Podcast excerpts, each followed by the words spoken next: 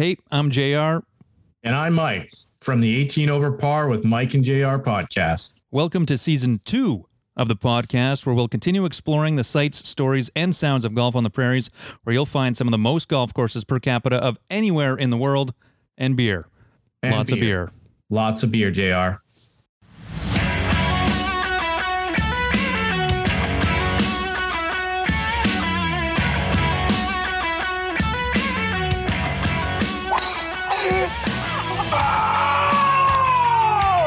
It's the 18 Over Par podcast with Mike and JR. You suck, you jackass.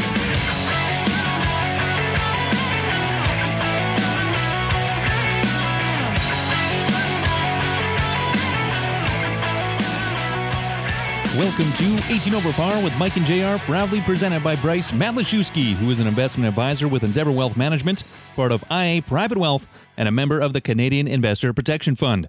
You can contact Bryce at 204 515 3446. I'm JR, he's Mike, and today we're joined by Brad Curtin, who won Manitoba Men's Golfer of the Year honors in 2007 and 2008, where he won both the amateur and mid-am. He's also a former match play and PGA of Manitoba champion. All right, uh, really uh, excited to bring this guy in.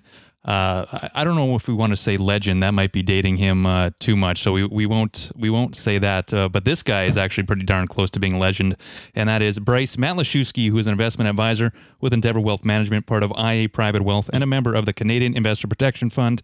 You can contact Bryce at 204 515 3446. You can also find his info in our show notes. And uh, Brad, Brad Curtin, can we call you Curtin, Mr. Curtin, Brad? Does it matter? About just curtsy? That's Curtsy. fine with me. All right, Yeah. Curtsy. We're going to hook you up with a custom 8 inch DQ cake from the Nick and Nikki group of DQs. You can find them at DQ Northgate, DQ Polo Park in the food court, DQ Niverville, and the newly renovated DQ St. Anne's Road. You can follow them at DQ Manitoba on Instagram. And we want to give a nice little shout out too to Osborne Construction. Good old Jakey boy, who we Mike and I kind of grew up with. Uh, well, I, I guess we could say even uh, Teddy Witowich as well. He mentioned your name. I know Wilkie's mentioned your name before uh, as well.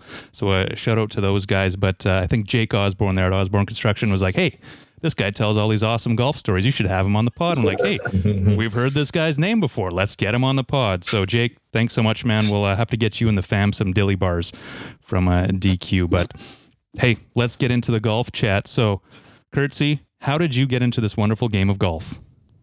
Uh, well, I was kind of brought up to a golfing family with my grandpa Coleman, grandpa, uh, Col- grandpa and grandma Coleman.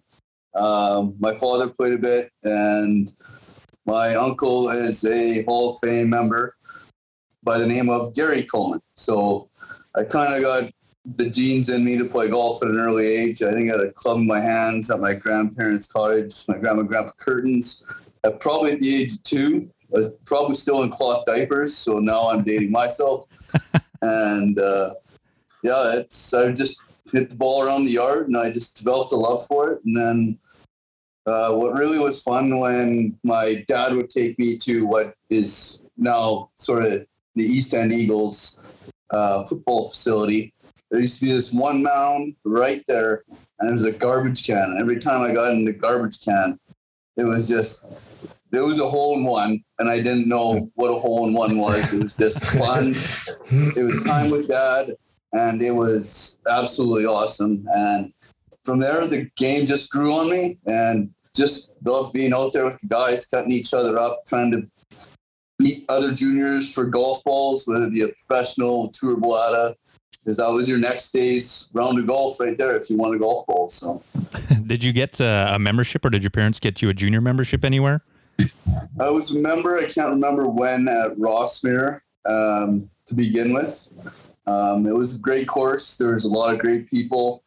Uh, a lot of people that really helped me out, coaching me, playing with older guys, playing with the pros, seeing what you know, how Craig Hero, Scott Parker, Steve Wood, Tom uh, Tom Betts, uh, rest peace, both uh, Craig and Tom. Uh, but they put a junior clinic on, and it was so much fun. It was you. Uh, there was also someone else that was very influential. Uh, was Al Algate. He was like he taught me the rules of golf. Like basically, sit down for half an hour and teach you some rules between yellow hazards and yeah, red hazards and stuff like that. Still, I don't know if I figured it all out. I We still haven't. I We have a rule book yeah. in my bag till I stopped playing. But uh, yeah, there's just a lot of great people, and uh, my grandparents were members there. My uncle was a member there, um, so I had a lot of people that really supported me and pushed me in the right direction on how to play golf. And you know, maybe I didn't always act a certain proper way on the golf course, but uh, I tried to represent the game and the gentleman's way of playing the game of golf.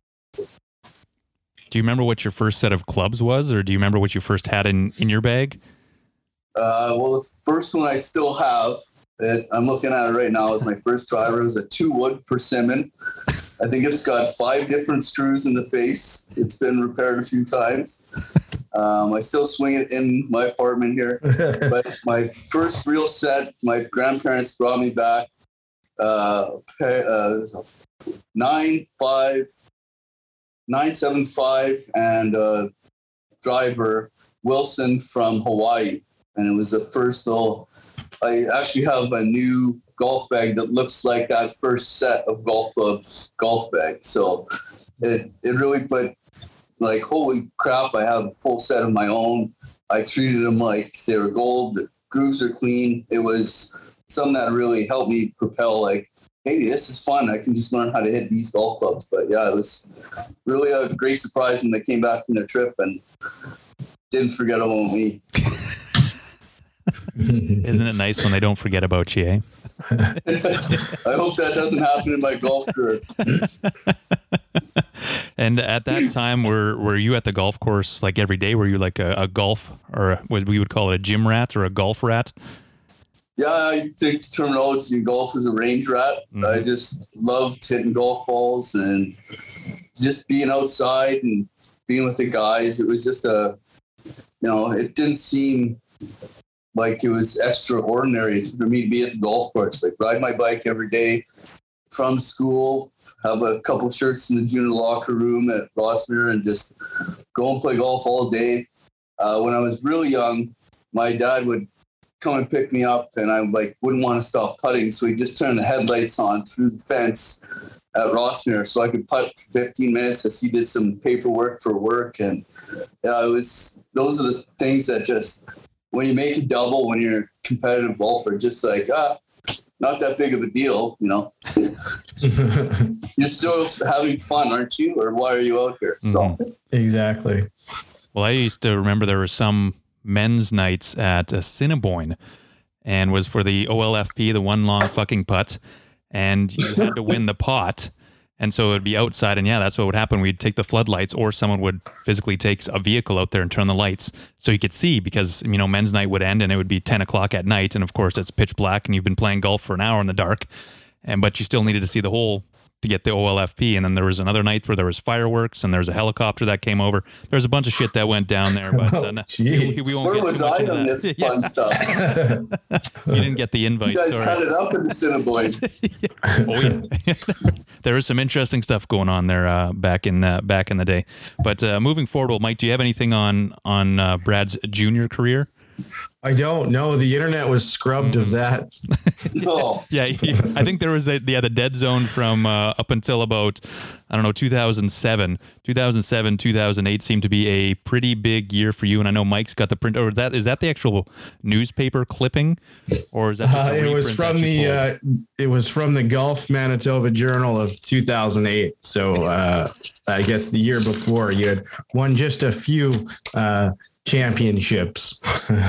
so I, I had printed it out. So I, I'm not going to read the three pages on uh, on the pod here, but maybe we can link it up and then the listeners can uh, can look it up for themselves. But yeah. Uh, geez, where do you where do you begin, Jr. Um, Well, just untouchable. Like, did you feel untouchable in 2007 and 2008 because you won everything? Uh, yeah, it kind of like I kind of like to take it back to the years that were scrubbed from the internet uh, sure. because those were the years that made me the golfer to be able to do that. Like, uh, we've had Ryan Horn, you've had Adam Spears, uh, like other Pete Moore, Wilkie. Um, there's so many other great names uh, that I'm probably forgetting, but uh, playing with uh, Steve Crampton, Kevin Kotick, and Pete Moore every day and trying to beat each other's brains out was just, it sort of prepared you for like, okay, this is like fun. And we're all being buddies after, even though I kick his ass by five or whatever. It's like tomorrow he's going to kick my ass by 6 Mm-hmm. or something like that, right? So we probably played all of our best rounds ever when we were really young with each other. And it was fun to see that. Um, but coming up, like I believe it was, uh, I won the juvenile title in, oh, geez, I can't, 97, I think. I believe. And So uh, lost- pre-internet. pre yeah, pre internet, pre cell phones, you know. Still had the party line on their landline. Uh, but uh, yeah, and I lost in a playoff to Steve Bucko, and that was kind of the like, all right, and that's when I kind of started putting pressure on myself to really get better and playing on all the Manitoba, Minnesota matches, teams, and traveling and meeting all the guys in the junior Monday putter team, seeing guys from all over and playing against them and playing with them and learning from how they did it, like Jordan Krantz, Ryan Horn, uh, like I said, uh, Kramer, Kotick, Petey. Um, there's so many. Brian Cornelson, uh, Mike Keast. Just, just they go on and on. Like how many great juniors we had back then was the re- really competitive nature when we would play in Monday putter and play against you know members that, that are the best of their club and that kind of propelled me to push me to go and see you know do I want to play hockey or do I want to play golf and being a 160 pound five foot six guy I'm no Nathan Gerbe so I kind of figured it out pretty quick but before you we move on from that, were you were you playing some decent hockey at the time? Uh, yeah, like when I was a junior, I would play. I'd go and play hockey. I highest level I got was double A with the Marauders. Um, but still, to this day, there's nothing more than I love than getting in that dressing room and just shooting the shit with the guys and you know cutting each other up and and then going out and having a few beers and you know doing the same thing you did before the game, after the game, and hearing all their stories because now I play with guys that are 17 to 70. So you hear a lot of eclectic stories from a lot of different eras, and it's kind of eye opening sometimes. Of yeah, so but still love strapping them on. I got my yeah, so my gear's right beside me here. It never goes away. So Do you ever clean it? oh yeah, it gets clean. It gets ozone treated three times. I Mine no does not. socks, so those skates need some treatment every three four Oh months. Oh yeah, no soccer. That could be uh, that can be tough on the on the life of the skates. That's for sure. Those those rivets will rust out once a year. I got all copper put in for that reason. So. Oh, nice. Gold, gold rivets. Well, those might not Yeah. hold up. anyway, so yeah, so you're you're what are you uh, at this point? You're probably in your your your high school years or just coming out of a high school. Are you, you know, at that time, you know, is there a com- are you how are you competing in golf? You're playing some of these amateur events as a as a young adult, I would say. Uh, yeah, I was basically trying to just beat Skinny and you know try and pursue to have as many titles as he did, and because basically he was the guy that really pushed me. Obviously, my dad was my main driver, and don't forget my mom. She was my caddy. Teddy will tell you he was my best caddy. My mom was my best caddy. But, Ted- uh, Teddy did bring that up. Yeah. Yeah. He wanted to ask uh, how come uh, your your wallet stayed the same weight after he caddied for you. I Okay, a we're little going. loose on the tips. I don't know. So the story is we're playing Bel Acres. It's pour, basically pouring rain. I'm happy to have them out there. And uh, so we suit up and we go out there. I'm like, okay, Teddy, we're rounding nine. I'm like, here you go. Like, here's my debit card. Go buy whatever you want. And he comes back and hands me my debit card. I'm like, well, what'd you spend? He's like, I bought my own. I was like, this guy's a keeper. He's buying my own beer, but he might even drive me home. Well Did he get? That's funny. So he didn't. He didn't get you a beer. He just got himself one. Is that what I hear? Oh, it was a the assistants championship. So you know, Okay, I was trying get to it. keep my eye on the prize and beat Scott Borsa, who's Oh, another that's fair. Yeah, he has to stay level. golfer. He has to stay calm to to keep you calm. Keep There you your- go. Eye on the Exactly. Help me help you. Exactly. What a nice guy. He's a beauty, Yeah, lifelong friend. absolutely. So was your mom on the Uh, bag then in 2007 and 2008? Uh, yeah, for the amateurs, she was, uh, and I can't. Rec- I think I puffed it myself in the match play. I can't remember there because usually in the my mom would caddy for me in the amateurs, and then Scotty Lowen for the mid amateurs. So I had my best friend and my mom. So like, how can you really get too mad and look like a buffoon or a muppet? And then like there was one I made a double, I think, at Lakes of the Lake, and uh, my mom's just like pointing out different kinds of trees, like this is that kind of tree, this is that kind of tree. Like, Mom, I'm trying to get this thing closed out here, and then she follows with, "Do you want a frozen face cloth?"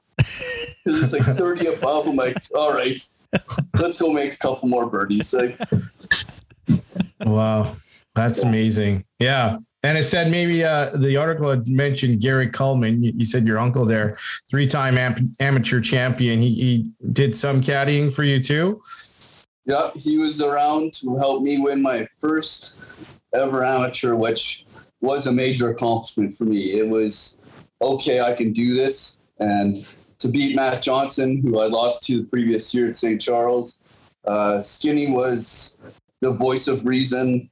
He's been there, he's done everything. Willingdon Cups, you know, Manitoba, the North Dakota matches, amateurs, all that. And so he was really a great guy to lean on. And there was one, I believe it was 16 in the final round. And I completely went right under this chip shot from the long grass. And I just looked at him. He just looked at me and just like, so? And uh, then I just tipped it on, made five, and then ended up uh, that kind of put it in perspective. And I think I hit four iron and 18. I think I was up near Matt Johnson's driver because I was so amped up and trying to take the water out of play. But he just would be in the hotel room because we all stayed there. Uh, most of the uh, like Mancini, Ty Mancini, another good friend, great golfer, uh, Scotty Lowen, all those guys would we'd stay out there, and it was just like a big golf family. And uh, he would just like keep everyone at ease. Like it's not that big of a deal. You're here to have fun. If you win, you win, but beat everyone's ass like you want to win. And he would play pranks on everyone. Uh, he got Scotty Lowen once one night when he was going to bed. He took a like a giant bag of Doritos, crushed them all up, and remade his bed with the Doritos in there. And Scotty gets into bed. And he's like, "What the hell?" And he's just Uh. like he told us the next day. It was just like some of the greatest stories of like That's a- just hang with the boys, have fun, and That's a cheesy prank. Oh boy. oh, Yikes. dad jokes. We take a quick break to hear from Bryce Matlashewski, who is an investment advisor with Endeavor Wealth Management, part of IA Private Wealth, and a member of the Canadian Investor Protection Fund. So, Bryce, could you let us know what the difference is between a RRSP versus a TFSA? Yeah, there's a lot of confusion with these two tools. They're both great, but uh, in a lot of instances, they're they're they're very opposite of each other. Uh, with a TFSA, you're dealing with post-tax money, uh, meaning you won't get a tax break when you make the initial contribution. But on, on that token, you won't be taxed on any gains that happen inside that tax-free savings account. An RRSP, on, on the other hand, uh, you're dealing with pre-tax money. You do get a tax break uh, when you make that contribution. And however, all of the withdrawals that you make will be taxed in the future. So uh, you can grow tax free in the meantime inside of that uh, structure, but inevitably have to pay taxes to CRA when you draw down that account. Is there a recommendation if you're a newbie investor or someone that's new into wealth management that you suggest to go in one lane or the other, or do you try and do both at the same time? For most young people, uh, a tax free savings account is probably going to be the uh, tool that you're going to want to maximize first. Uh, the reason for that is most younger people have a lower income or they're going to anticipate having a higher income in the future. So you want to contribute to a tax free savings account when your income is lower or you anticipate your income is going to be higher in the future. At that same token, you, you're going to want to save your RSP room uh, it, until you're in a higher tax bracket. That way, when you are making contributions, it helps offset that higher tax that you're paying and uh, helps reduce your overall tax bill. That was Bryce Matlashewski, who is an investment advisor with Endeavor Wealth Management, part of IA Private Wealth, and a member of the Canadian Investor Protection Fund. You can contact Bryce at 204 515 3446. Yeah. just for the just for the listeners, Jr. and Curtsy, let's let's just run down this little bit of a, a, a stretch you had 2007, 2008. Yeah, keep in mind so, we only have so much time there, Mike.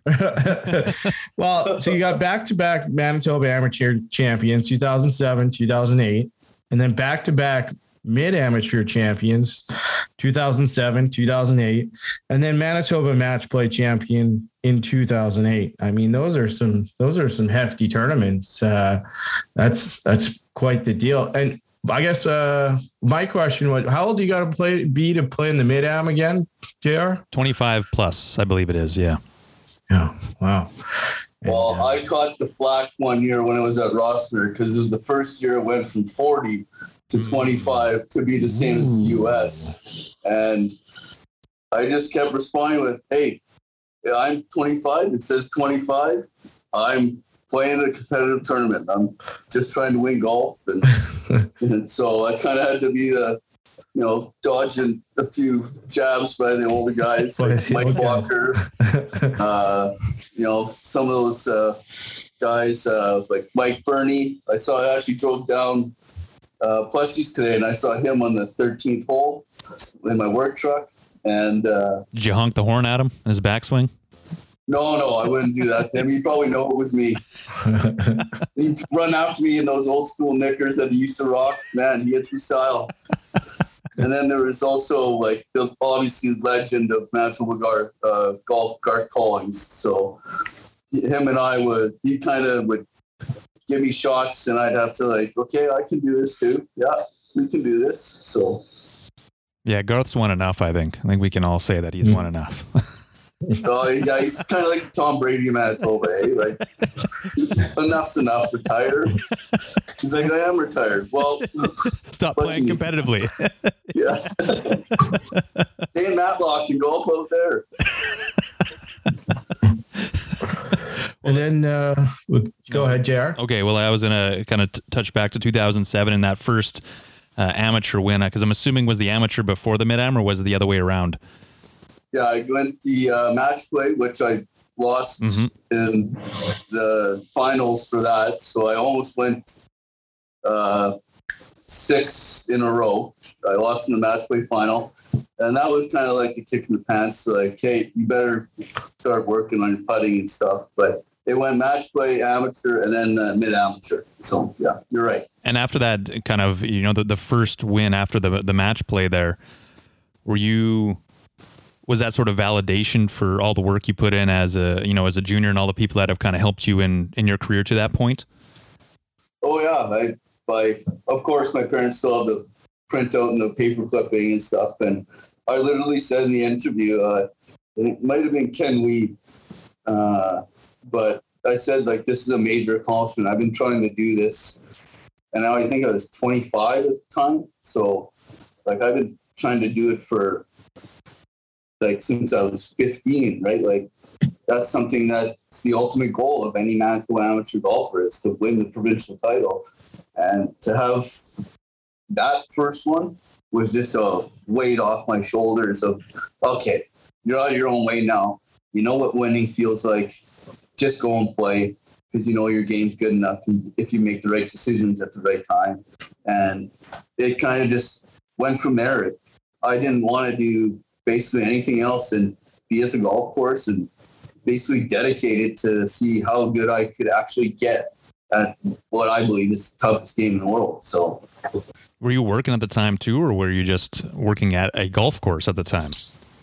Oh, I was, I believe I was uh, working at Golf Town a little bit, right when it opened up uh, on the greens crew at uh, Pine Ridge, stuff like that. Just always in the golf industry, close to it. So it was just it was almost a lifestyle, like golf all day, sleep, do it again. So. What were you eating at that time? What was your diet like? What's the secret? well, Golf Town, it was like walk to Walmart and go to get McDonald's and like hotcakes and sausage.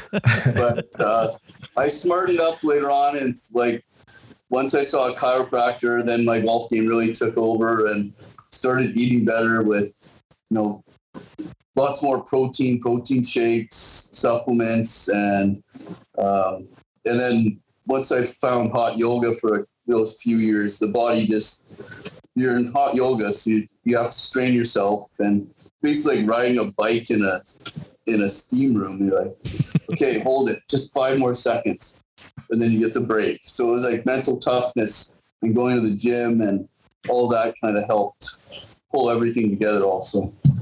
But a lot of chicken, a lot of rice, and I'll never turn down a steak. Were the guys chirping you a, a, hell of a lot back then? Were they just waiting for uh, you to you to stop winning? Uh, no, because I was basically with my like favorite friends in the world. So it was like, let's just go and play again. And we'd all travel together and play practice rounds. And but it was basically like Liam Mulhall, Terry James. I think he was away, maybe at school, dentistry school. Um, but uh, like Todd Fanning was there, so it was kind of like, oh, that's who I grew up watching, like him, Rob McMillan, you know, all those guys playing my uncle, Carl Leachman, some of the old school guys. Darcy Ferber was like, yeah, he beat them, and now he's like wishing me good luck, and so I must be doing something right. So, but uh, yeah, some of the guys would cut me up, but most of my, most of all was Scotty Lowe and Ty Mancini, just basically the adult versions of junior golf, just trying to beat your buddies. And instead of playing for golf balls, you're playing for beers. So, amen. We like that. what are you drinking tonight, anyways, Mike? Oh, I uh, I'm drinking a Trans Canada Brewing uh, NEIPA Intensify or something. I don't know. I got it. Uh, shout out to Adam Walker, our uh, PGA correspondent, because I took it from him after our uh, recent golf tournament. So he probably doesn't even know I have it, and uh, he won't ever find out. Yeah, I'll edit that out. or, yeah, or, he doesn't listen. Or he doesn't listen. Just kidding. But uh, yeah, beers are on. Beers are on. Uh, well, I, I mean, around that that that time, I saw that you were you had qualified for the 2008 Players Cup. Is that correct? Is that a result of winning the Manitoba Amateur, or how did you get into that? Yeah, it, there was two years here, but the first one was 2008 Players Cup, is what I saw. I think that was the case with uh, either the Player of the Year or the Amateur Champion or something like that. That's how I got into the Players Cup that year, and I believe that has it been? No, that was a later year when I qualified. Uh, I believe I qualified twice or something like that for it. So. Yeah, 2011 Players Cup. You qualified as a as a first alternate. It said, and so it was a Monday qualifier. And uh, guess who won the Monday qualifier? Aaron Cockerill. He was 16 yeah. years old. Mm there's a stud right there. He's doing some great things with golf after his Idaho career. So, yeah, yeah. So, and that was that. Where was that? Uh, that second Players Cup. I guess it was always at Pine Ridge back then, hey? Yeah, all the I might have played one at Elmhurst, but I believe all of them that I played in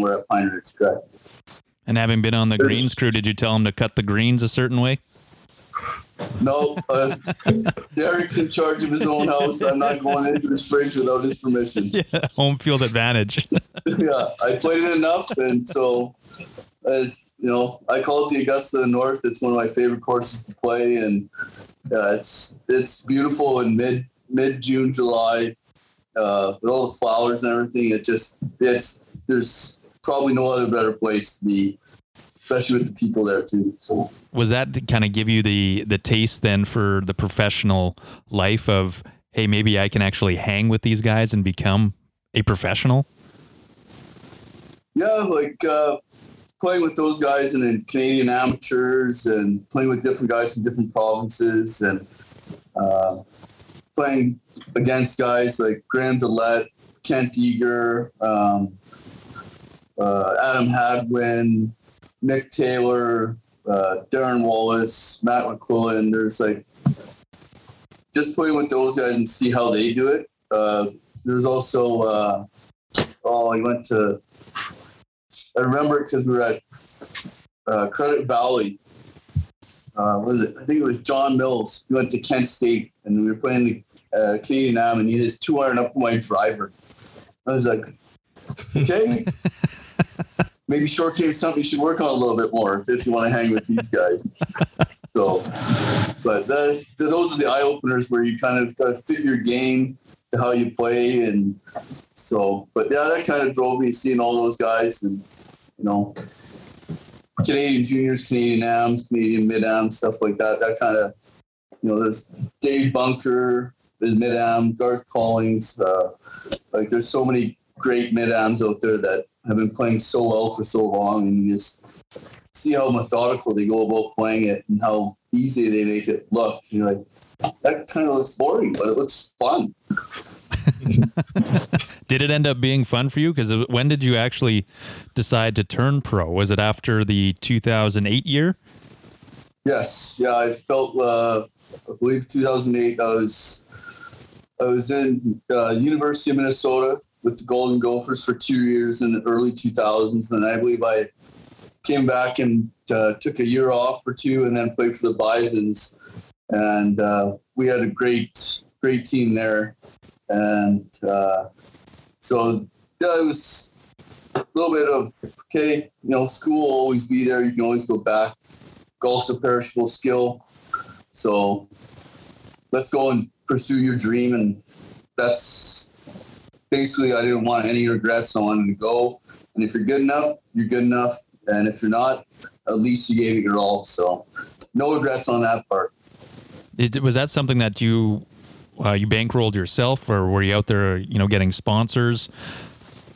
Uh, well, it was a little bit of work construction, and uh, I'm very fortunate that my parents were helping me a lot with that.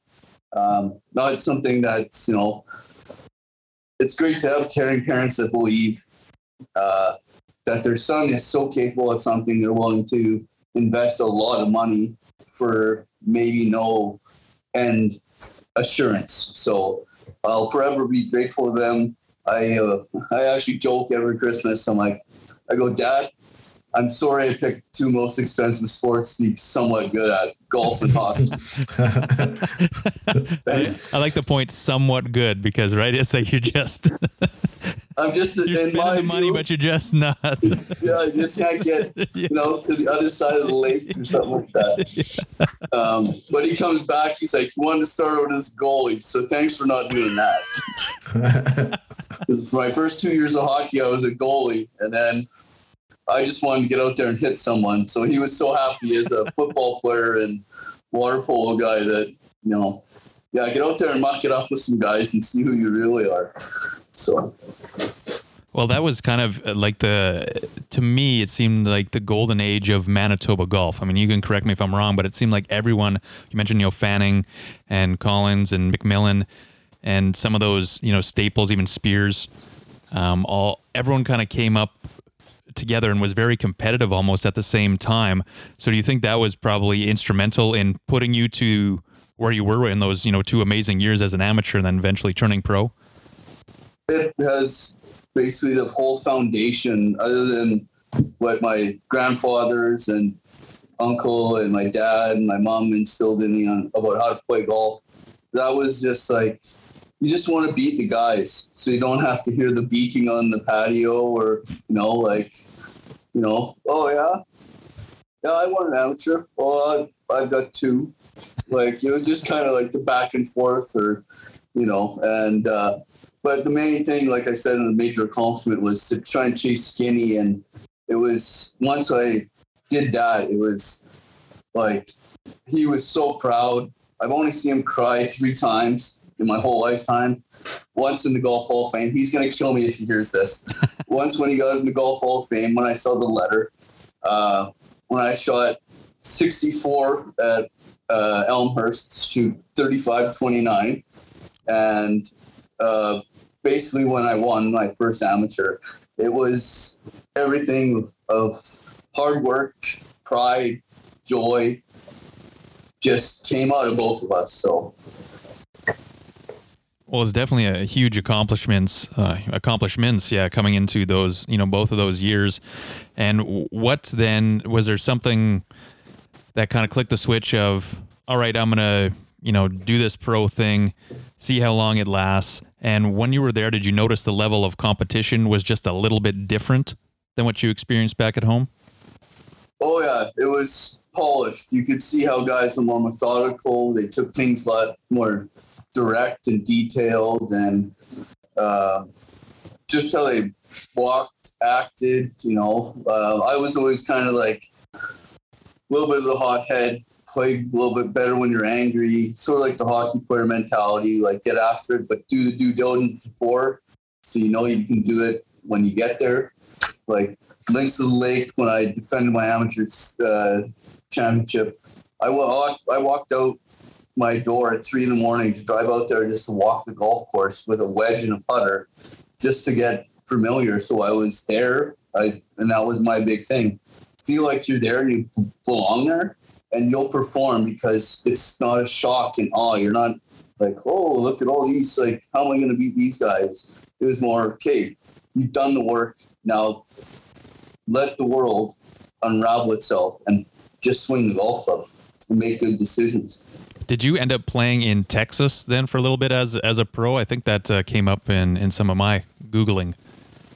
I did. I played the Tight Lies Tour uh, a little bit uh, in Houston, but before that, I was staying with another Manitoba legend named Ryan Horn.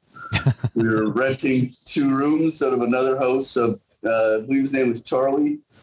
Uh, yeah, we were kind of running rampant around Round Rock, Texas, just a little suburb of Austin, and going to Shadow Glen every day, and drinking Dr Pepper and putting and trying to beat each other and playing in the winds of Texas. It's just no different than the winds of Manitoba. So it was kind of home away from home for a few months of the year, and that's where I kind of kept the winter stuff going to pursue the professional stuff when Q school came around and stuff like that. What car were you guys driving at that time? I think Horton said he had like a Cavalier or something. I thought that was the, the Or story. eventually moved to a van or something like that. Or was it a I van? I remember. can't Oh, it, it was the Pontiac. Yep. Fishing rods, air mattress, and a cooler. That was okay. that was the whip we were rolling in. Yeah. Somebody else had a Cavalier, maybe or Sunfire. Anyways, Yeah, I think Pontiac EJ, apparently. EJ had a Sunfire. I'm pretty sure from uh, TaylorMade there when he was in Arizona. Okay, that's he what drove his uh, not souped up Sunfire down there. Oh, I, I just I had the Sunfire four door gold. I had a sick deck put in it because I was doing the Dakotas tour and just driving around and yeah. nice. I think that we found the recipe then for for good golfers because the the ones that we talk to is you generally have to have a, a shitty car with a good sound system, and that's, and that's about it. That's your reprieve from the mental of all the voices in your head for eight hours a day, like uh, a turmoil of back and forth mental ping pong. Yeah. so what was playing around there like? Because I guess you had been Uh, going up against guys who play all year round. Yeah, like on the Dakotas tour, you mean? Yeah.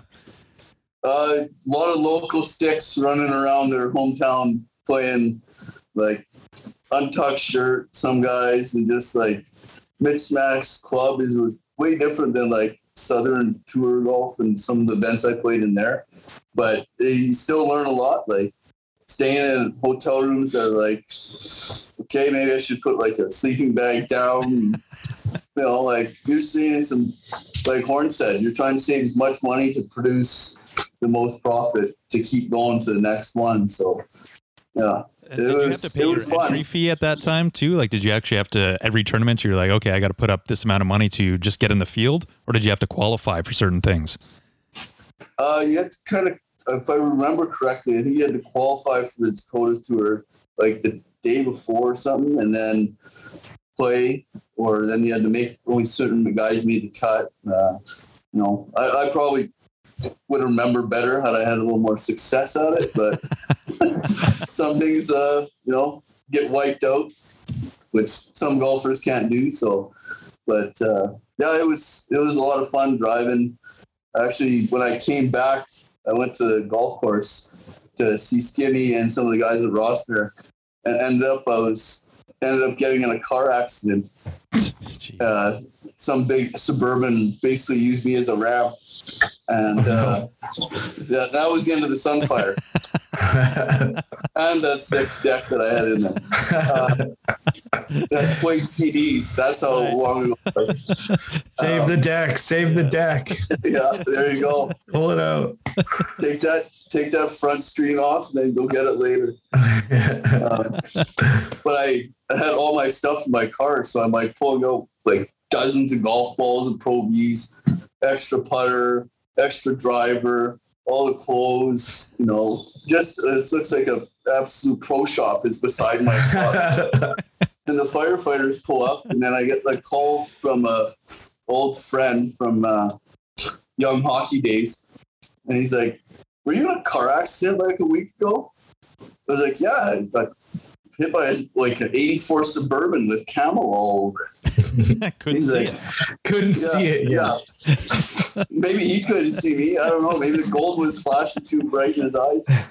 Um, but uh, he's like, yeah, some of the guys at the hall said some guy who's gotten a car accident pulled a pro shop out of his car. I was like, yeah, that was me. He's like, yeah, you know a somewhat funny story at the hall. I'm like, perfect. People are pulling over and trying to buy stuff from you. I think it's a yard sale. yeah. Oh, I, my, it was right close to my parents' house where I was staying. So like, okay, mom and dad. Then Skinny runs out after mom calls him, and then Skinny's running out and tells his buddy. So they come, and then my neighbor was two cars behind me. So I have five people like asking me like, "Are you okay? Are you okay?" And then everyone guy comes up and he's like, "Are you like a big deal?" I'm like, uh, dude, I'm driving a Sunfire. like, not a Porsche like GT3 here. that's awesome. Oh, that's yeah, that is incredible. that is incredible. But hopefully, everything was salvaged from that, aside from the car on the deck. No, you know, it's a total write off, and then uh, went down the road and to well, no, no free plugs, right? So yeah, went down to the local thing and uh, uh, got a, a new. Went back to the Pontiac. It must have been something with Winnipeg golfers and Pontiacs. The Horn, myself, you know, uh, got myself another Pontiac and uh, Pontiac G6, and that was what basically drove me around for my amateur career and stuff like that. So. Were you making money when you were playing uh, in the states? I think at one tournament it looks like you you maybe got uh, got pretty close there to to winning. Yeah, I think that was like a fourteen hundred dollar check or something like that. So made a few, right? few dollars. yeah. You know, yeah, definitely probably hit up Texas Roadhouse that night. And had a few tall ones and a big steak, but other than that, it was lunch meat, mac and cheese, and Powerade. So did you did you guys ever drive south from Houston down into Mexico, or you didn't didn't cross the border there? No, Stop, we stopped at Houston. Be telling the stories right now if that would have happened with more than myself. hey, but you both survived, so that's the that's the main thing, right? well, it's not what you did; it's that you did it. You still did. So, what was the the impetus then to come to come back? So, were you still playing those tours, and then you came back and you qualified for the 2011 Players Cup where I believe, yeah, you made the cut in that one. I think it was a T45 and you, you made some money off that. Yeah. Uh, I also lost some money on that because I had a deal with Rob McMillan for a five dollar bet on the final round of that, and that five bucks was really hard to hand over to Robbie. So, But it's but I, I also believe uh, that was when the Jets were announced they were coming back. Maybe that was earlier. Yeah, no, that's that's the year. be the year, yeah, yeah. May Yeah. May 2011, and uh, yeah, So uh, my buddies at the time, like PD, Dave Spur, and stuff like that. So it's the final round, and I used to have like if they make a birdie on 16, then it's like dollar beers or something at Pine Ridge with the big stands and stuff. And so like uh, good friend also back in the day, Mike Tibbs, who was a great member there. Um, we all kind of came up. I'm like, maybe I should like do like some Phoenix Open stuff, like throw on a Jets tarp and walk and play in the last three holes and have some fun and memorable. I'm not going to win. Let's have a memorable experience and laugh. And so Dave Spur says, he's like, I've got a Mike Eagles 18 jersey. I'm like, could this be any more perfect of a tarp to wear on Yeah. 16 and hit a tee shot? yeah, So unfortunately, I didn't make birdie, but I walked off and it was smoldering hot, and I could not wait to get that tarp off. But it, the, the guy I was playing with was laughing. He's like, "Yeah, you're definitely a Winnipeg favorite. You're like, you just you kind of get it. You're a hockey player that plays golf, like Happy Gilmore." And he was he was like, I kind of had to ask him if this is okay. Like he's making a living. like yeah, you know, I didn't learn that till like a little later, but hey, you know, so that's but it was awesome. a it was a five.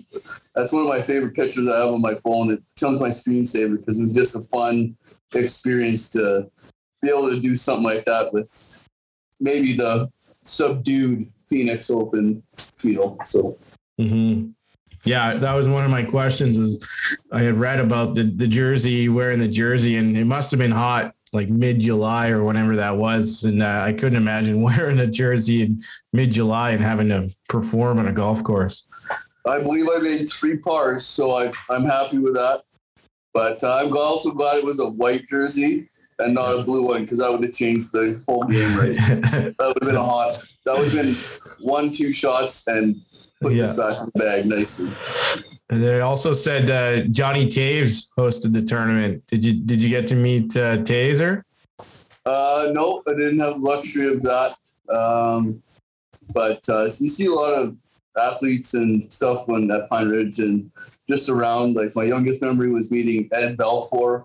He stopped and signed my hat for me. And there's been a lot of cool people I've met throughout my experiences from golf, from, you know, Tom Kite, uh, oh, geez, uh, who else? Mean, Eddie Shack at a Minnesota event.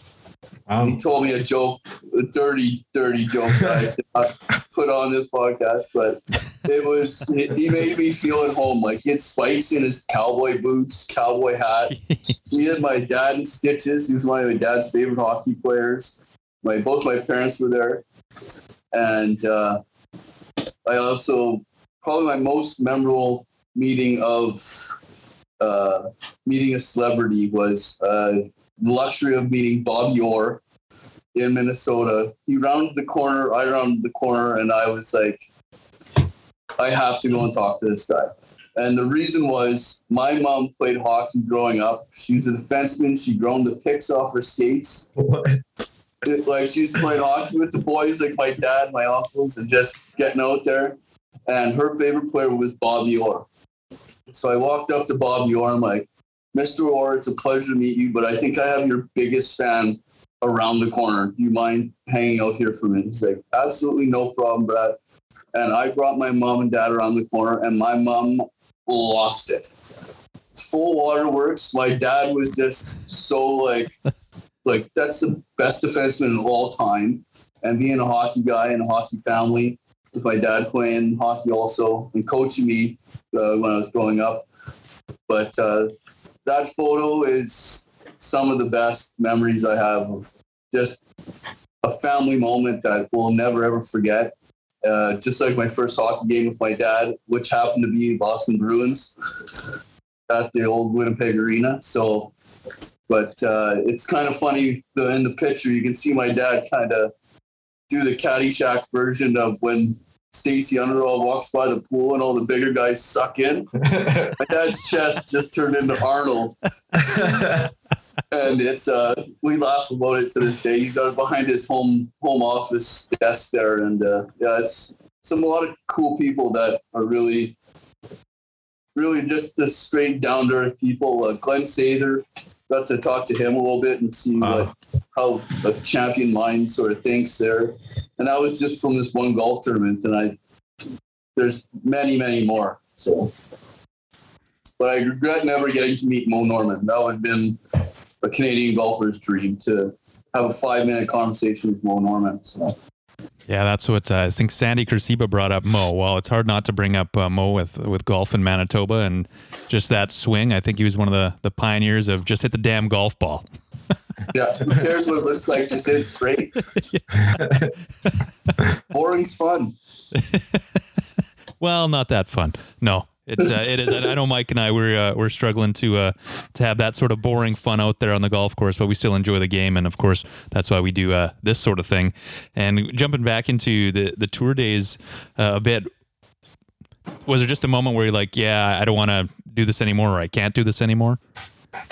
Yeah, I kind of gave myself so much money in so many uh, years, and then it's like if you're if you give it your all and you can't do it, then it's a sign that you got to pick up on something else and go do something else and try and be the best or better that you were at that job or that profession than you were at golf. And at least you have a work ethic and the mindset that you're mentally tough and you can work through things on your own and also do some team uh, things as well from hockey. So, but yeah, it was like five years, I think, and then it was that's enough, and that's when I became a club pro at uh, the Players Course under Rob Dainsbury. Nice. That was also scrubbed from the internet. what? what? Uh, so, what years were you at the players' course? Uh, oh, Right. 13, I couldn't even tell you. 12, 13, I think. I spent two years there. Uh, one of the years, I won the Manitoba PGA. Oh, at cool. Elmhurst. So that was a lot of a lot of fun to bring that trophy back and have it sitting in the pro shop there and having all the the men's night and the ladies night and all people ask and it was pretty cool to have the top amateur title and the top professional title. So yeah, it was a really nice thing that said, okay, I can still do this, but I can do it on sort of more of a fun level and you know stuff like that. So. Are you still considered a pro, like a professional now, or did you you have to like renounce your card? I think Ryan Horn was talking about that. Like, where he thinks he's like, yeah, I think I have to pay a hundred bucks or something, and I can become an amateur again, or something like that. Yeah, the C notes get you an amateur again just for the paperwork, but I haven't filed that yet. Uh, I just play golf for fun now. My scorecard basically looks like emojis, happy face, brownie face, and then that big pile of brown stuff. So, but there's always a smiley face, regardless of how I play. When the beer cart pulls around the corner, it's like, all right, who's got this one? Let's have some fun. Just don't give uh, Teddy Witowicz your card. That's all. No, do it. He doesn't. He won't use it. cheap, cheap caddy, cheap caddy, in all the right ways. Where are you? Where are you playing out of right now? Elmy or Pinehurst or Pinehurst? Uh, Pine Ridge. Get Well- those ones mixed up, right? You're in my head with my dreams. Pinehurst would be awesome. I'm reading your shirt right now because you got an Elmhurst shirt on. Yeah, this is uh, I would love affair with Elmhurst. I have some really good memories there. That's why I won the provincial uh, MPGA. Um, and uh, but right now I really haven't been playing much. But I got back into it. I didn't pick up a club for probably three to four years. I just focused on working and trying to find something that entertained my mind and made me have joy getting up in the morning and going to, which now I do. Um, but uh, my buddy Pete from uh, hockey, who I met through hockey, and now go on a guy's golf trip with, uh, he's like, "Hey, how about like men's league on Thursdays at Transcona?" I was like, "That sounds perfect. Ten holes, yeah, ten holes and lots of fun, and just go out there and rip it up, and just to get back out there. But it was uh,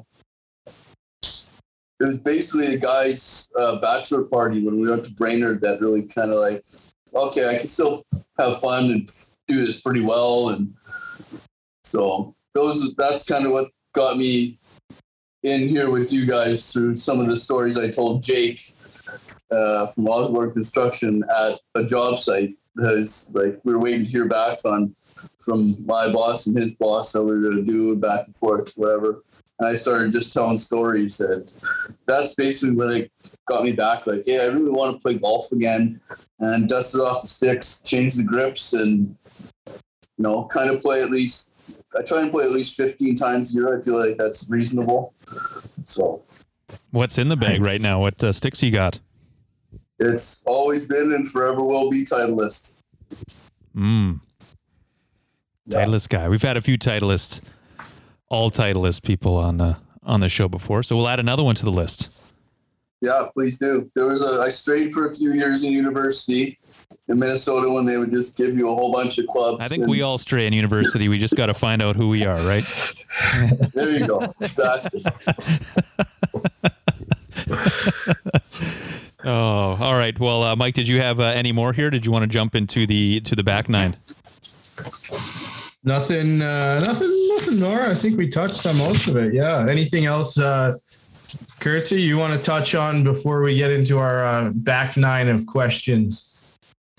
Uh, well, there, there's a story that I told Jake that uh, it's pretty. It's it's tamer than some of the other things that I could stories I could say, and then say that for a later date when we're on the golf course together or something, Right, and have. Sounds good. But, uh, we were at the at this bachelor party. We're at uh, uh, Breezy Point, and we were staying on the range. Uh, cabin was on the range at uh, Deacons, which is the Arnold Palmer golf course.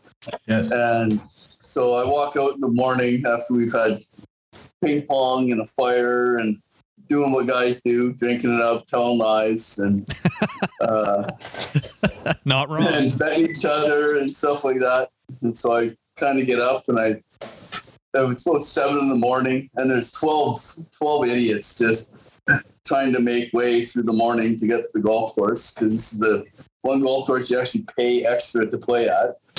And uh, so I, I see the guys are chipping in the in the in a range bucket, like a pro bucket that holds like a thousand balls, and they're chipping from like 20 yards away. So I just walk to the fridge. This might sound bad or might sound awesome. Pop a Bud Light, walk out in my Calvin Klein underwear, and just go like, "Hey, morning, guys." I'm like, "Hey, how's it going, boys? How you guys feeling?" And sipping on my this Bud Light, and they're looking at me like, "What is these?" We got to play like 36 holes. I'm like, we're fine. Don't worry about it. It's just a breakfast beer. and they're chipping in the bucket. I'm like, okay, 20 bucks if I can get this in first shot. And three guys like, yeah, yeah, yeah. So I'm like, okay, put my beer down in my underwear, chip it, hits the back of the bucket, sits right in the middle. I grab my beer. I'm like, want cash on the tee, and I just walk back in the cabin, and they're just like, this asshole. like as if we're struggling to like just make it off the tee and stuff. He comes out at seven twenty in the morning with a Bud Light and just chips in and then walks back in the house. In his Calvin Kleins. No Yeah, free ads. yeah. That's awesome. That's that's the bachelor trips that we go on, and now it's a guys trip that hasn't happened in the last couple of years because of the the pandemic. But we're trying to revive it. So Nice. Nice. I'm adding that to the list of uh, the the golf pack on what you need to be a good golfer. So we got the kind of the, the shitty car, great deck, a great Yeah. sound system, and uh, now Calvin Klein underwear. yeah, well, it's from Costco. Let's not good. crazy. The value back. Absolutely, Still All day, every day. counts. well, before we jumped into the back nine, I wanted to run it since uh, you know just uh, how you know well you've you've done at the at the game of golf and even picking it back up again uh, recently for you know folks as Mike and I were both mid mid handicappers here. Is there any advice you can give? to say people like us when we go out there? Is it you know Wilkie talks about grip stance and posture. We hear um, you know other one is just kind of you know the course management side of things. It's the the short game. I remember Pete Moore saying for the short putts because that's what I really struggled with was you know just focus on one point of the ball and just keep your head down and you know stroke it basically. Uh, is there any you know kind of pointers or tips that you could pass along that would be beneficial to to guys like us, Mike and I?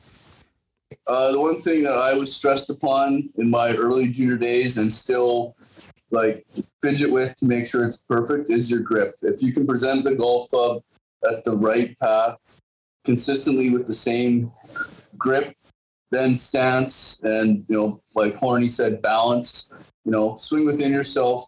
Then you're never going to go too far off the radar with your golf shots.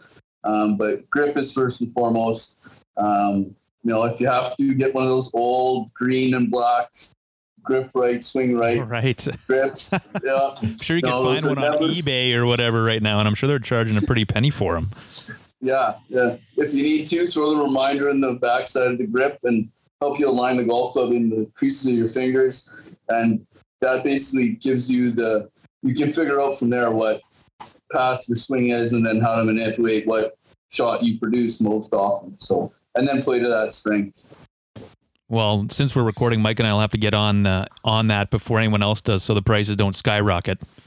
I think I- rights. I think they had some at Caddy Shed. I was in there the other day, and they they had all this. Everything from the '90s they had all the the swing aids there, and like, oh, it's great. Yeah, I was looking at them all. I was like, yeah, maybe I'll, I'm gonna run down there uh, first thing tomorrow and pick up one of those. Same grips Teddy was slinging back in the dome. So they're try, test, and true. right on. Well, let's get into the uh, back nine lightning round, and it is for Bryce Matlashewski, who is an investment advisor with Endeavor Wealth Management, part of IA Private Wealth, and a member of the Canadian Investor Protection Fund. You can contact Bryce at 204 515 3446 and uh, talk to him. Maybe he'll take you out for a round at St. Charles. He still has to take Mike and I out for a round at St. Charles. He still does. So Yeah. Bryce, if you're listening, we uh, we're not forgetting, and uh, yeah, give him a call. And don't fax him because a bunch of people faxed him last It didn't episode and didn't work. So uh, give him a call, look him up. The links in the uh, the show notes there, and he's uh, he's he's a smart guy. So uh, thank you, Bryce. Yeah, I saw him and the fam and the Endeavor Wealth team at uh, the Pride Parade. So they, you know, they're really immersed here in Winnipeg and and the community. And you know, same with DQ Manitoba. You know, our sponsors and Wilkie last year just they really do care about the community. They care about the sports community as well. And uh, yeah, we thank them very much for uh, coming on and helping us out with this show. We certainly do. I gotta guess one of those uh, Oreo dirt pie blizzards that uh, he's been pumping. DQ Manitoba's Right, been yeah. pumping. I, my daughter had that the other uh, actually Monday night after her soccer game. She went out with uh, the Oh. grandparents, took them to DQ, and uh, that's what she had. You're I'm coaching. really looking forward to this cake now, boys. You guys Just, uh, Yeah, we, we all kind of stopped there. We're like, "Hmm, I could probably go for some ice let's right let's end this early. now." Yeah. All Don't right. turn into Homer Simpson. Well, then we'll uh, we'll get into it. The uh, the back nine lightning round here. Uh, just some quick questions for you. Um, so first one: Have you ever got a hole in one? I have. I have two. Two. Tell One us about very- it. One is a very prestigious club. Uh, I have a hole in one on a ninth hole at Pine Ridge. Oh, Nice. whoa. I believe nice. I was the 17th person to do it. It was an expensive night as it was on men's league, playing with the club president. and of course, the handicap was in front of me. And uh, but both hole in ones I've never seen go in the hole. I haven't had the luxury of seeing it go in. So Where was the other one? it was on the 10th hole at Oh. Pine Ridge. In the same round. First, then the ninth was the second one. Oh, geez. How old were you? Were you where? Uh, was that in 2008 too? Yeah, that was in those couple years. So things were really banging for me there. Was, uh, I could feel like I could do no wrong. My men's league partner was so pumped right off the tee. Kate, let's go to 10. so Right on.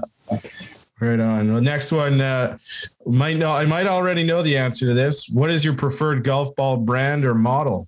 Titleist Pro V1X. Mm, the X. Right on. The X.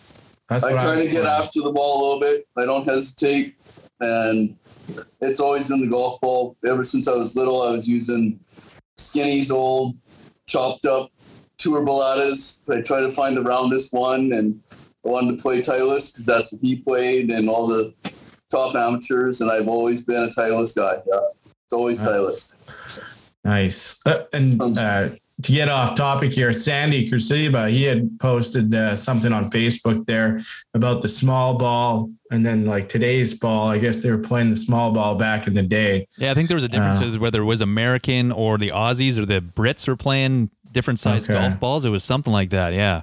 And then what's educate me on what the balatas are because I obviously never played them and I, I don't even know if, if I remember seeing them. Top flight Z balatas. That's what I used to play when I was a junior. They were great. Well, I played balls. those when I was a junior. Yeah. Yeah. But uh, back in the day, a balata was basically a rubber core filled with liquid and then with rubber bands wrapped around it. And the amount of Titleist balatas that I've cut open with a hacksaw, hacksaw just to see the elastic go in the back shop at Rossmere when I was a club cleaner. Oh, it was just, it always just make you laugh. Because you you hit one thin and that thing was done. Like it wouldn't fly straight, but they, the Balata really showed before the professional, which sort of revolutionized. And then there's Tour Prestige, and then the game changer, the Pro V1. But uh, a Balata golf ball, you could only hit it one way if you wanted to go straight and the distance you wanted. Because if you hit down on it too hard, so much spin, it would just climb to the roof. And if you thinned it, you had to bring a whole another dozen out of the pro shop and That's awesome. I'll have to find some. Cut them open. Oh, now they're rare should put those on the mantle. Play one a year just to see, like, oh shit, I'm really happy this Pro V's. oh, good. Well, uh, next one. What is your favorite, most favorite course to play in Manitoba? Well, I'm gonna have to. Uh, yes, Pine Ridge is beautiful. I have an, a love affair with Elmhurst, but after the first time I went to Gilbert Plains, that is a hidden gem. It's the opposite of a fishing spot you don't tell anyone about. You tell everyone.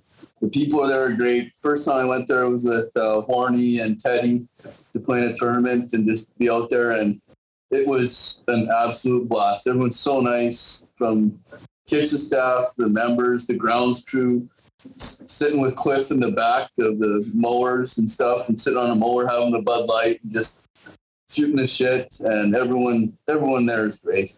Everyone's so nice. I spent five, five or six days straight staying with Teddy and just playing golf every day before I started my new job, and uh, it was. It was basically like you feel like you're at home, and then the golf course is absolute absolute pearl. It's beautiful. Yeah. Yeah. Lots of people uh, say it's unbelievable. Lots of people trying to get up there. Me and JR have yet to play it. Uh, we're going to take our, uh, we know some people now. we know some people.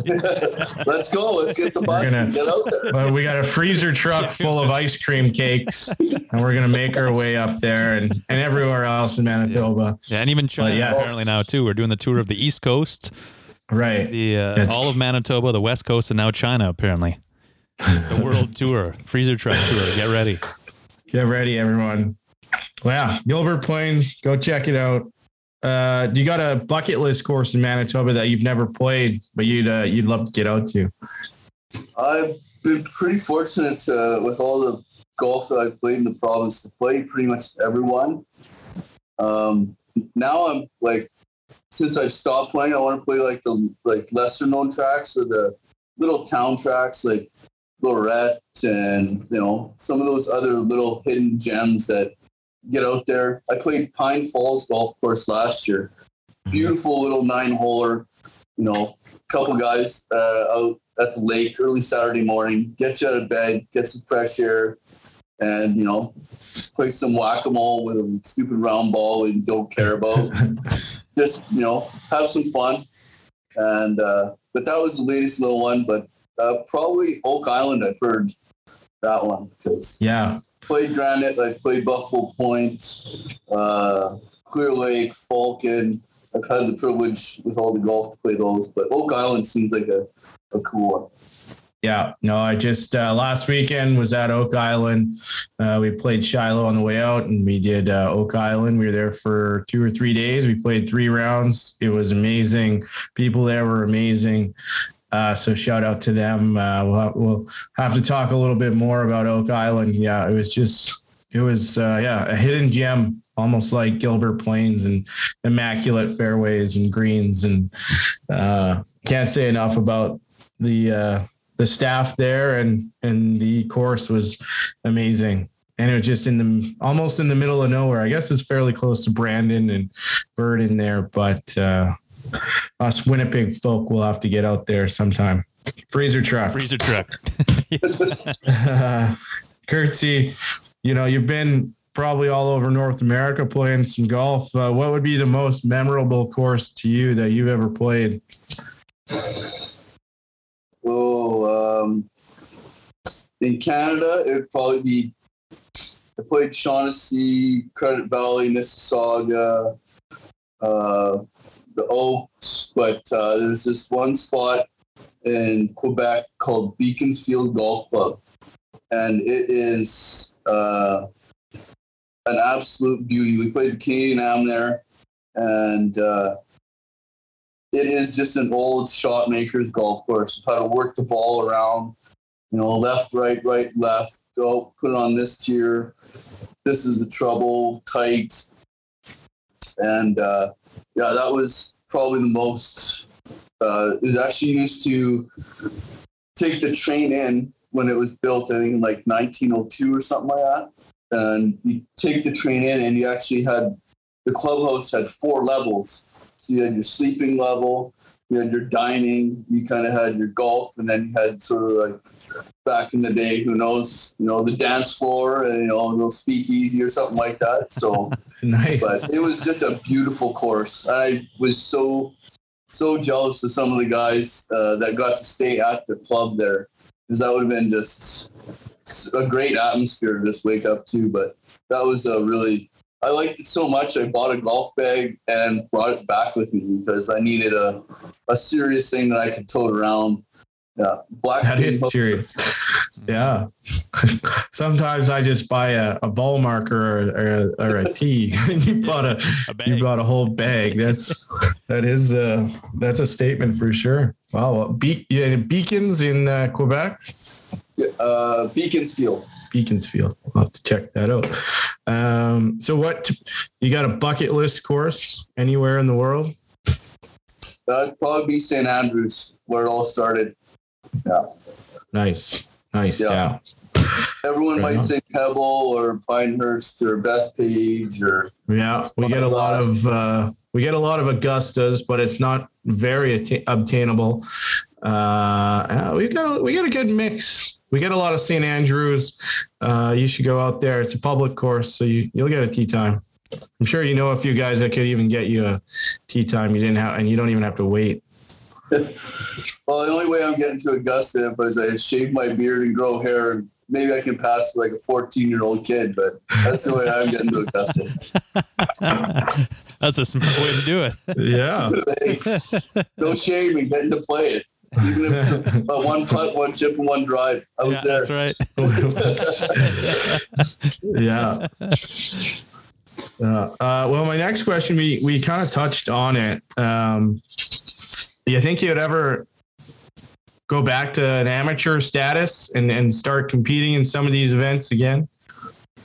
Or is that frown is that frowned upon uh, in the in the pro world? But uh, no, I don't think it's frowned upon. I think it's in uh, Winnipeg, Manitoba, sort of in the golf uh, industry in the prairies.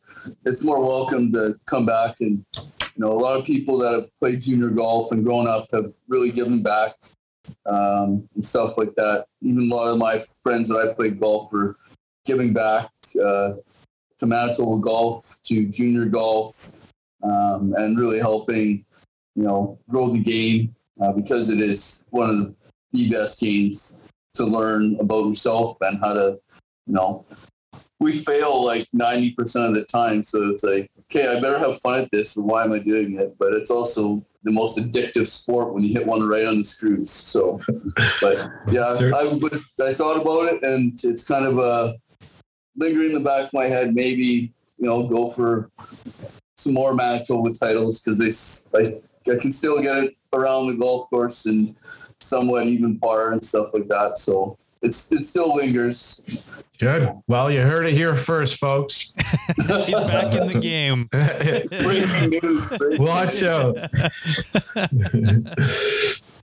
um, that's great. Stop putting in piles and dedicate my game again. Jake will be pissed, but that's all right. Yeah. yeah, he'll be. Oh, then I can't quit, right? It's job security. They always build that great decks. Great decks by Osborne Construction. Yes, some pretty, uh, some pretty nice stuff they do there. By the way, a Glosson piling. Those are Glosson piling piles going in the ground too. Shout out to them. Is that what? What was the name of the company? Uh, Glosson piling. Gloss, Gloss. Yeah, your premier stop for helical piles. And golf stories. Oh yeah, I, I'll hold court for fifteen or twenty minutes on every job site. Actually, uh, last uh, just earlier the last last week, yeah, I met uh, Zach Thompson, who I played uh, golf with. And he was in tuxedo era when I was putting piles in his backyard, and uh, struck up a conversation. I was like, "Holy shit!" Like, has, he hasn't touched the club in ten years, and you just cross paths with all these great people that you grow up in the city with, and you know, I go to all these job sites and I saw a Pine Ridge member and, you know, at house putting in piles for his sunroom and you just Wow. meet so many interesting people. And that's why you kind of gotta love the Winnipeg and Manitoba golf community.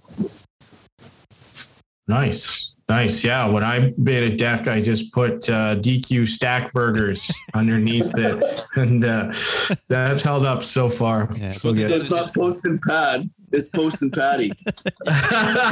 Oh, wow, we got we got pile jokes here now. That might take Toast the and cake patty. as maybe the, the best worst joke that we've had on the pod over these, you know that is good. forty some episodes or something. That is good. And uh, I'm putting the title over the shoulder right now. yeah, Forget the Another title. amateurs. Yeah, we'll, Yeah, we'll get you a that's belt. what I want. Speaking of uh, patties, Curtsy, what's your favorite condiment? Uh, it has to be Cholula hot sauce.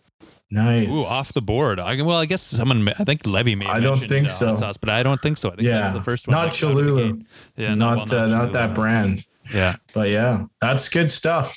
Yeah, I, I, I was, just the original though. None of the other They- ones. It's just they got the straight uh, hot that's sauce, the one with the wooden wooden cap, isn't it? Yeah, absolutely. so is that regularly stocked in your fridge, or it's a must-have, or do you even Well, put as it a your bachelor, fridge? I have a lot of sauces in my fridge, so that's basically what my fridge consists of at the moment. Sauce. Uh, Too That's good. awesome. That is awesome. Uh, we really appreciate it. Uh, and that was the back nine uh, lightning round for Bryce Matlashewski, who is an investment advisor with Endeavor Wealth Management, part of IA Private Wealth, and a member of the Canadian Investor Protection Fund. You can contact Bryce at 204 515 3446. Uh, We also mentioned the Stack Burgers, and you're going to get yourself an 8 inch custom DQ cake from the Nick and Nikki group of DQs. You can check them out. DQ Polo Park in the food court, DQ Northgate, DQ Niverville, and the newly renovated DQ St. Anne's Road. Follow them on Instagram at DQ Manitoba. Curtsy, this was awesome. We really appreciate you taking the time and uh, coming on. Again, another shout out to Jake Osborne and Osborne Construction for uh, kind of poking you along, as well as uh, Teddy Witowicz here for. I mean, it seemed like he was texting us every day to say, "You should get this guy on." He's like, That's good agent. caddy. Yeah, It's good on you, caddy, on right? you, on you. No dirty grooves in that golf bag. He's going to be on you. but it was a blast, guys. I had so much fun, and uh, I'll continue to make sure I'm subscribing and listening to the next ones, as it's a lot of fun listening to you, and it's a nice little break on the morning to have some laughs on the way to work. So, It's a good mental Thank health you. break. oh yeah, And from I the think- stress of. Uh, what am I going to hit water and sewer? Am I going to hit hydro line? Am I going to be shot 16 in air? So my excavator give me on the side of me, you know, stuff like that. So It's a positive, and you also have the crown of uh, of the title there of the the best worst joke on the pod. So appreciate it's appreciate right here, that, yeah. sitting, sitting on my shoulder with the title belt. All right. Well, it was a it was a blast again. Thanks so much, uh, and have yourself a, a wonderful night. And uh, we'll chat with you next time. Bye bye.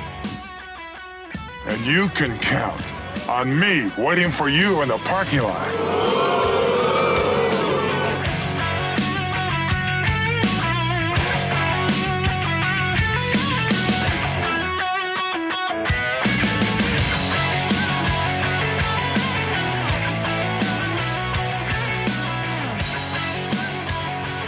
JR, we have a lot of fun on this podcast, but I want to take a second to talk about something that has affected me personally. Every year, millions of Canadians suffer from brain freeze. It can happen to anyone. It's a hot summer day. You're aggressively enjoying a DQ cool treat, a blizzard, a dilly bar, or a variety of personalized ice cream cakes, and whammo, brain freeze. It hits you like a triple bogey. The good news is you can enjoy these delicious treats in a moderately sized bite. So get over to any Nick and Nikki's group of DQs and enjoy some DQ treats safely. DQ Northgate on McPhillips, DQ Polo Park in the food court, DQ Niverville, and DQ St. Anne's Road. Go see them today for tasty treats.